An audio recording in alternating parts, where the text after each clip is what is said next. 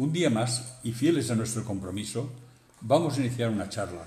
Pero antes queremos agradeceros vuestros comentarios, comunicados, que nos estimulan a seguir cada semana colgando en la red un tema distinto.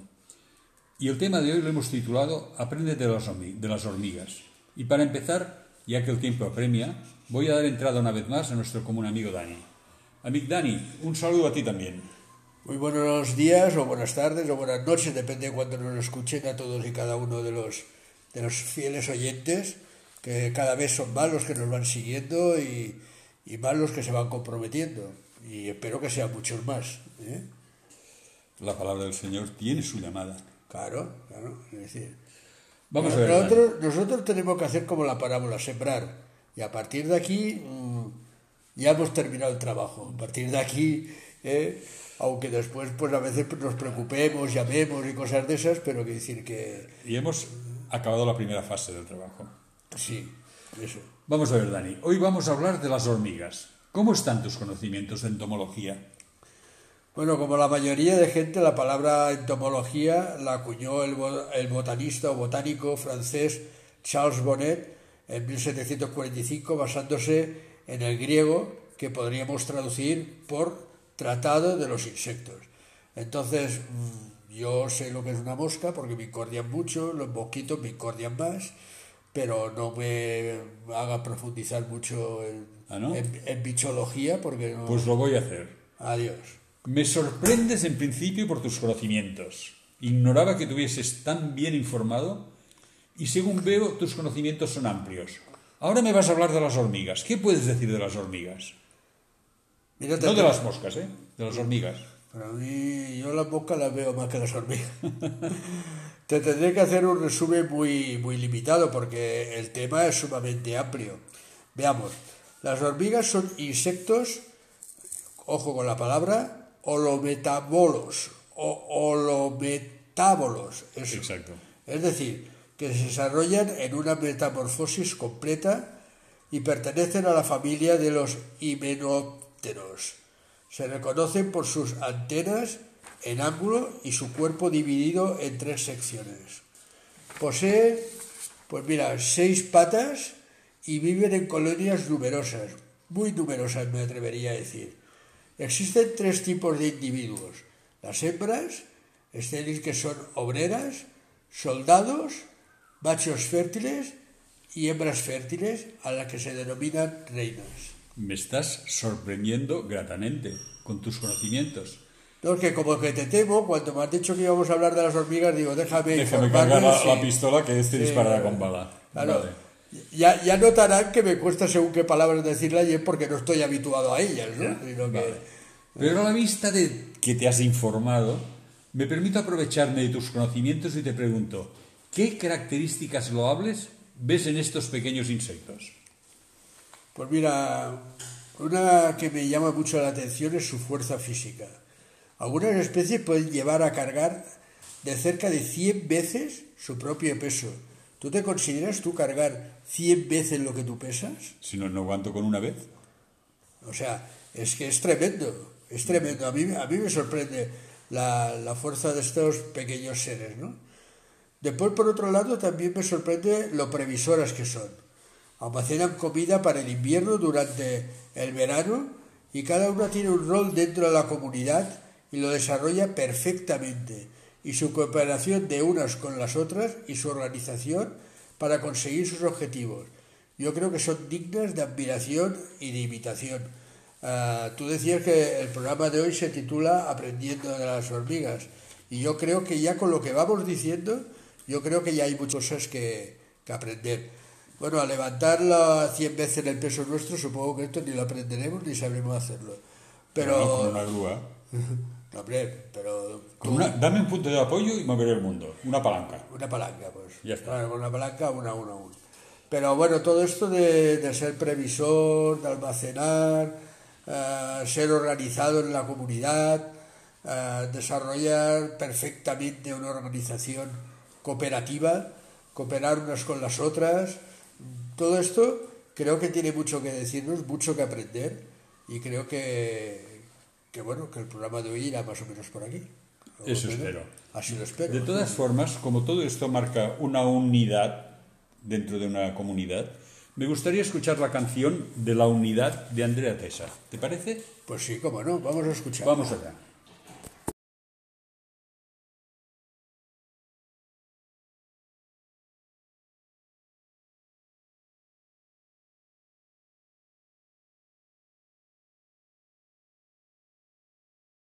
Tu gracia recibí, dulzura y luz. Yo nunca merecí tanto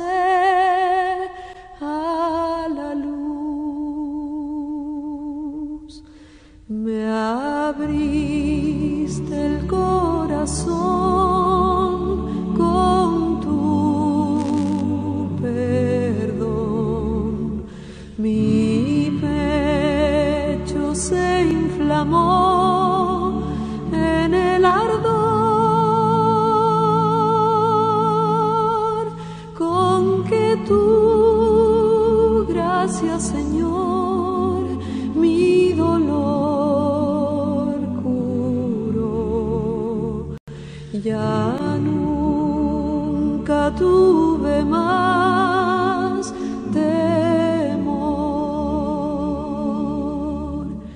Tardamos en captar el mensaje de amor que tú enseñaste en la cruz.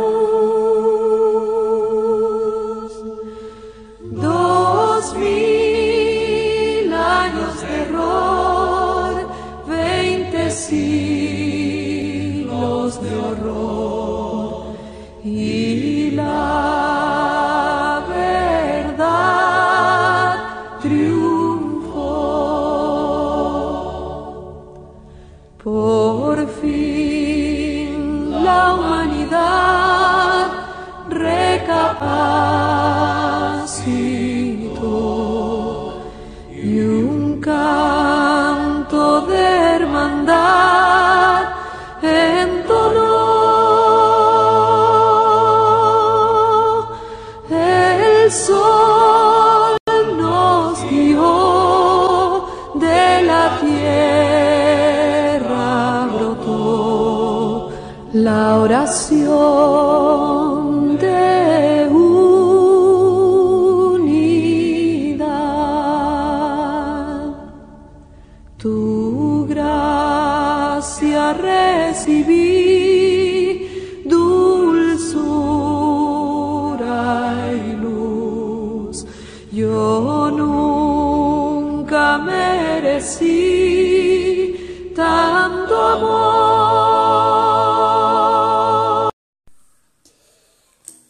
A tocar tu tema favorito.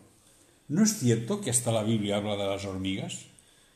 Pues sí, precisamente por esto, por esto le hemos querido traer, porque si la Biblia la usa de ejemplo de algunas cosas, pues eh, podemos decir bien claro que el título de nuestro programa de hoy mm, no está equivocado cuando estoy diciendo aprendamos de las hormigas. ¿Por qué? Porque es que la misma Biblia nos la está poniendo de ejemplo. Pues tal como te digo, sí que es cierto, las, las usa como ejemplo de laboriosidad, previsión y sabiduría, a pesar de su falta de tamaño y fuerza. Si leemos Proverbios 668, veremos que dice así, fíjate, ¿eh? Ve la hormiga, oh perezoso, mira sus caminos y sé sabio, la cual no teniendo capital, ni gobernador, ni señor, prepara en el verano su comida y la recoge en el tiempo de la siega su mantenimiento.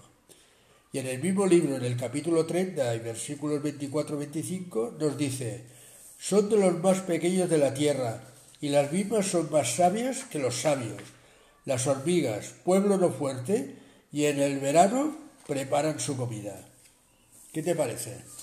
Me parece que por ser un pequeño animal le dan una loa bastante importante. Toda una admiración. Sí, sí, sí. Toda una admiración. Que a ver, eh, yo soy de los que pienso de que esta admiración es merecida. O sea, no es aquello de un halago. A ver, si es. Son unos seres tan pequeñitos que son capaces de, de estar organizados, de tener la, la hormiga reina, de saber eh, abastecerse durante el verano para poder pasar el invierno, de poderse coordinar eh, todos, En sus trabajos. en conjunto en, su- en sus labores. Tú los ves y los ves todos en fila, uno detrás de otro. Yo no sé si tienen un olfato muy bueno o qué, pero tú tiras, nada, un poquito de azúcar en un rincón y a ratitos se están comiendo el azúcar o se lo están Se llevando. están llevando. ¿eh? Quiere decir que, que son unos animales, para mí, para mí, yo ya sé que, que cuando a veces digo de que nos comparemos con los animales y aprendamos de ellos, eh, a veces soy criticado, ¿no? Y, bueno, quizás esta vez también lo sea. Pero quiere decir que yo creo que, que tenemos que aprender de muchos de los seres no, no humanos, animales que tenemos a nuestro alrededor, porque hay, hay algunos de ellos que tienen mucho que enseñarnos. De todas maneras, ¿no te parece sorprendente que este pequeño animal, con muy buenas virtudes, como hemos visto, nos tenga que ser ejemplo a nosotros, que somos más grandes, más inteligentes, y que además las podemos aplastar muy fácilmente con nuestro pie? Por supuesto, como muy bien has dicho, se las puede aplastar fácilmente con el pie o con tan solo un dedo. Pero lo que resulta ejemplar de, estos animalitos es su gran capacidad de trabajo en equipo. Como decía antes, ¿no? una gran cantidad de estos pequeños animales les puede asolar una gran cantidad de terreno y resultan muy peligrosas, tanto para los cultivos como para las personas. ¿Recuerdan la película Cuando ruge la marabunta? ¿Cómo no? Eleanor Parker, Charlton Heston, ¿te acuerdas de ella, no?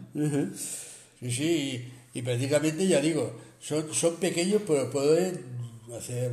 Sí, sí, no, desbastan. En aquella película se ve claro que se comen todo lo que encuentran a su paso. Claro, claro, es decir, Bueno, son devoradoras, son bastante devoradoras y por lo tanto, pues... eh, Sí, y se reproducen con mucha facilidad. Hay una cosa que en aquella película no se ve, pero que muchos insectos lo hacen y que es muy curiosa. Yo lo he visto en el estrecho de Gibraltar. ¿Tú sabes cómo la, la langosta, típica del desierto, pasa el estrecho de Gibraltar? no. Pues es un trabajo de equipo muy divertido. Se tiran al agua y se ahogan unas cuantas para ser flotador o barco de las otras.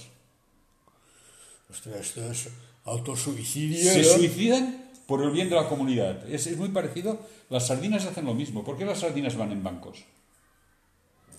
Porque si viene un tiburón y pega mordiscos, se van unas cuantas, pero las otras se salvan.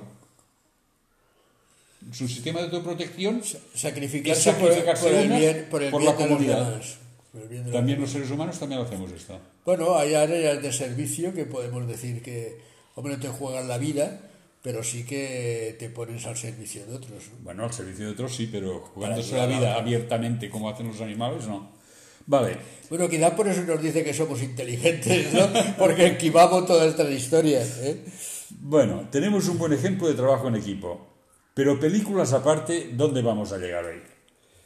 Te lo digo, está demostrado que dos cabezas humanas trabajan al unísono, rinden y tienen más capacidad que una sola en el doble de tiempo.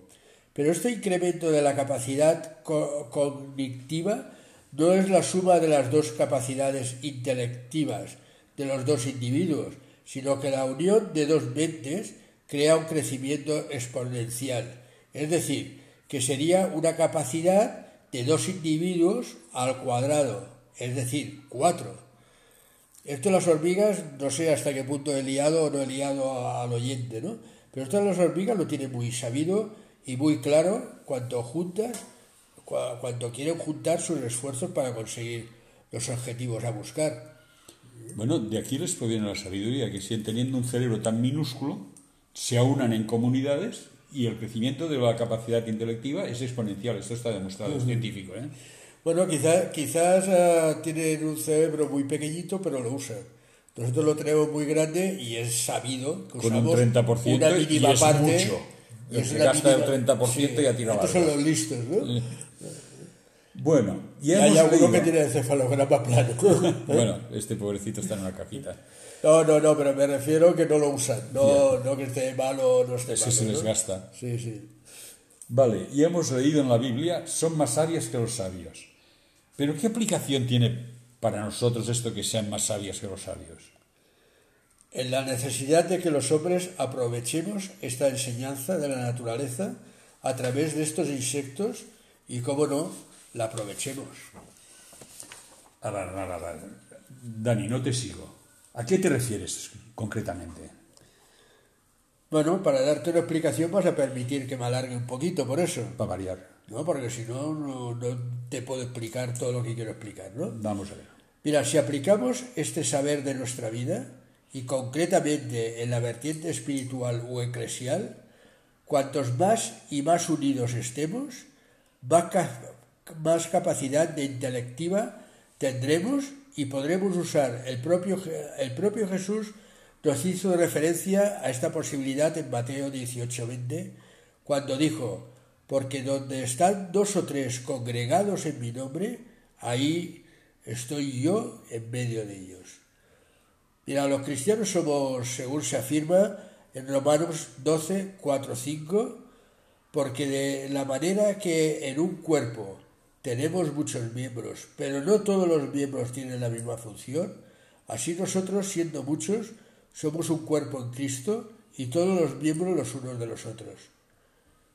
Y si me permites voy a, voy a explicar una anécdota que, que hice yo en una, una predicación hace unos años. No sé si tú estabas entonces ya en la iglesia, ¿no?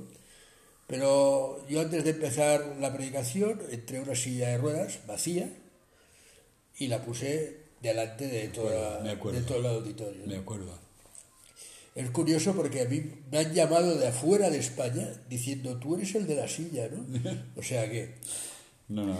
Y puse la silla ahí y pregunté a los que me estaban escuchando de qué miembro serías capaz de prescindir.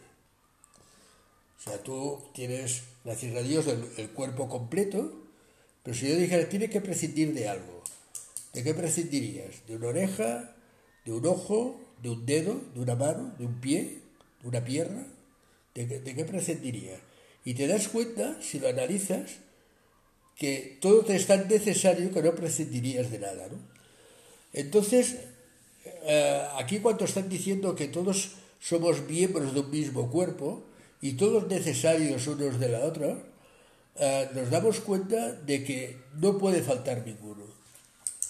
De ahí que yo ponía la silla en medio de, de, toda la, gente que me estaba escuchando y decía, si no queréis terminar en la silla, hacen falta todos los miembros, ¿no?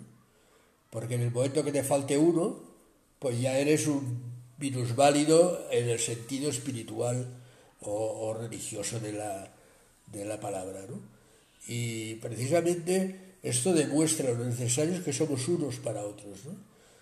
Tenemos mucho la costumbre de ser individuales, de, querer tirar por nuestra cuenta y de y yo ya me valgo solo y yo no necesito a nadie y yo y yo siempre digo que la mano derecha la, lava la izquierda y las dos lavan la cara, ¿vale? O sea, no sé si, si me explico con la metáfora esa, ¿no? No solo te explico la metáfora, sino que me lo has demostrado. ¿Tú te acuerdas cuando llevábamos el mantenimiento de la iglesia de Castelldefels? Sí. Yo le dije al pastor claramente, digo, yo trabajo solo, no me líes. Y el pastor me dijo, bueno, pero si te puede ayudar Dani, que venga. Y allí nació nuestra amistad. Bueno, se fortaleció, juntos, se fortaleció. se fortaleció, porque si no había una amistad previa, Bueno, tú me hubieras dicho, ven, no. ven, y yo te habría dicho, naray. Ah, ya, pero bueno.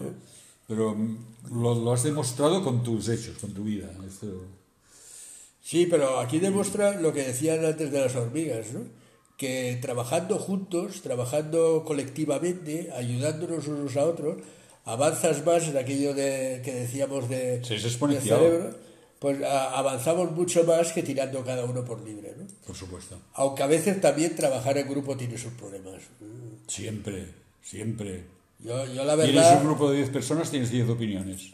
Sí, no, y, y a veces es aquello, déjalo, ya lo haré yo porque sale ganando más haciéndolo tú que mandándolo a hacer. Que explicando ¿sabes? cómo tiene que hacerlo. Pero bueno, pues eh, como decía, las palabras que he mencionado de- del cuerpo de Cristo y tal, ¿no, ¿no te recuerdas estas palabras de la organización de un hormiguero? Por como supuesto. decía.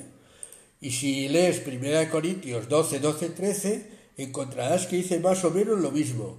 Verdaderamente, si somos capaces de reunirnos para orar, cantar alabanzas, etc., o para rendir culto que adoren a Dios, cuanto más cristianos, mejor, dejando a un lado nuestras pequeñas diferencias.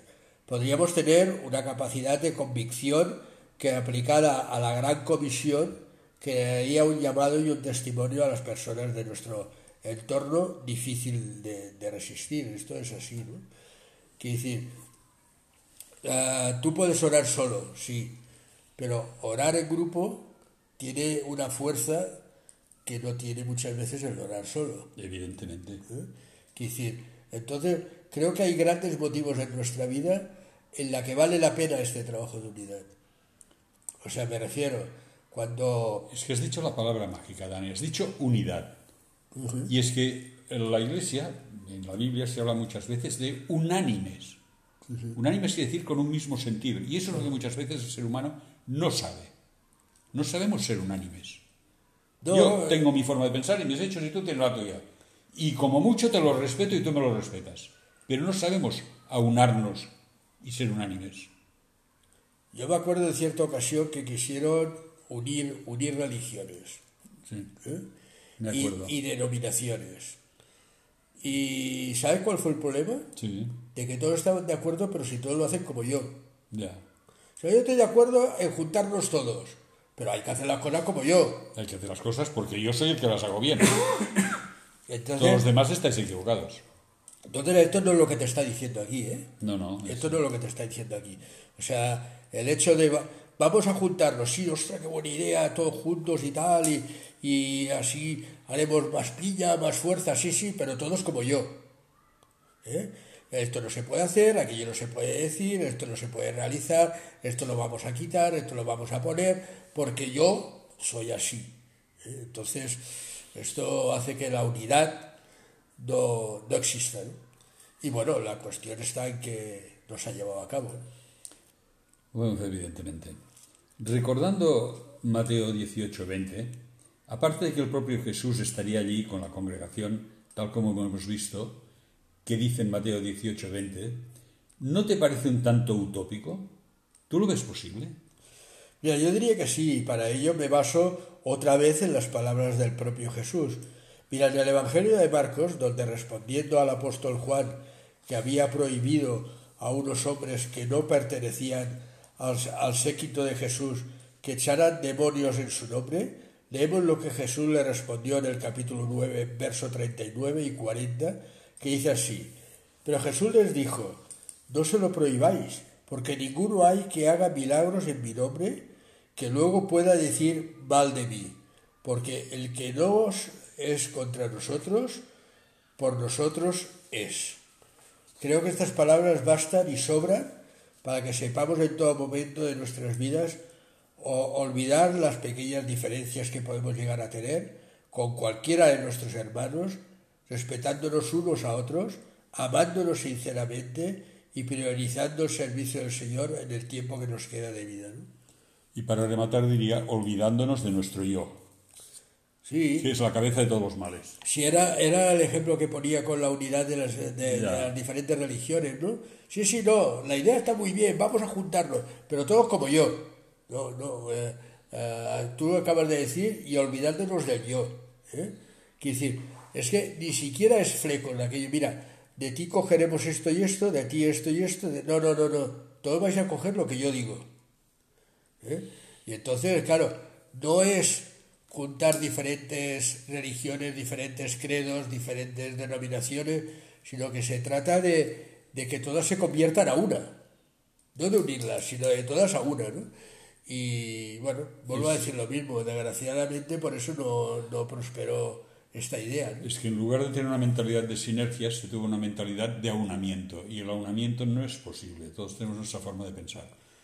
Pero el juntar energías sí que sería posible.